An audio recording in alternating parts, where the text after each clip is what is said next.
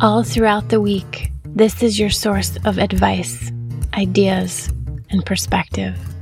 This is your reminder to breathe, to reflect, to grow, and maybe even to see things a little differently.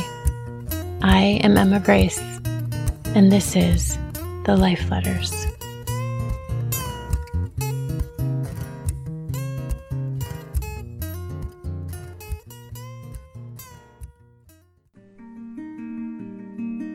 One of the most profound things I have ever learned in this life is that happiness is not constant. And even more importantly, it doesn't need to be. Happiness comes and goes, it ebbs and flows. It is more like a sprinkle of it here, a dab of it there, than a live in a constant state of joy kind of thing. I think this world tends to teach us that if we aren't happy, then something has got to be wrong.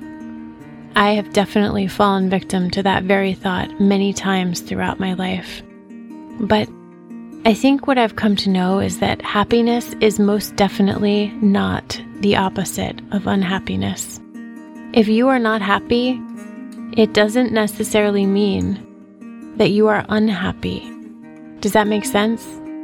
Happiness is just a feeling like all those other feelings we experience as we walk through this life. And happiness is not connected to anything else other than its own little space in your life.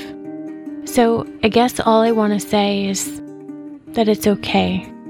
It is. And you are not doing something wrong.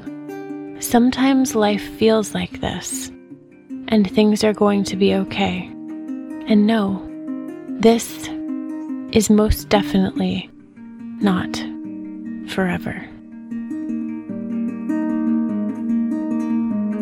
I am Emma Grace, and this is The Life Letters, a new series dedicated to talking about the things in life that are hardest to talk about. If you'd like to hear more, subscribe to this podcast and be sure to visit Live in the Details on Instagram and Facebook. Advance copies of my second book, Untangling, will be coming this summer. This is the book you will never want to need. But like a conversation with a best friend, Untangling will unravel the sometimes sequential, sometimes parallel stages of healing a heart. From the moment it all comes tumbling down to the lies the heart tells us when it's broken from wanting to talk to someone who isn't yours to believing you will never love like that again. Untangling will have you laughing, reflecting, tearing up, letting go, but ultimately growing from your experiences in love instead of just having them. This is the guide for starting over. It is time to forgive yourself for all the things you did when love was leading you.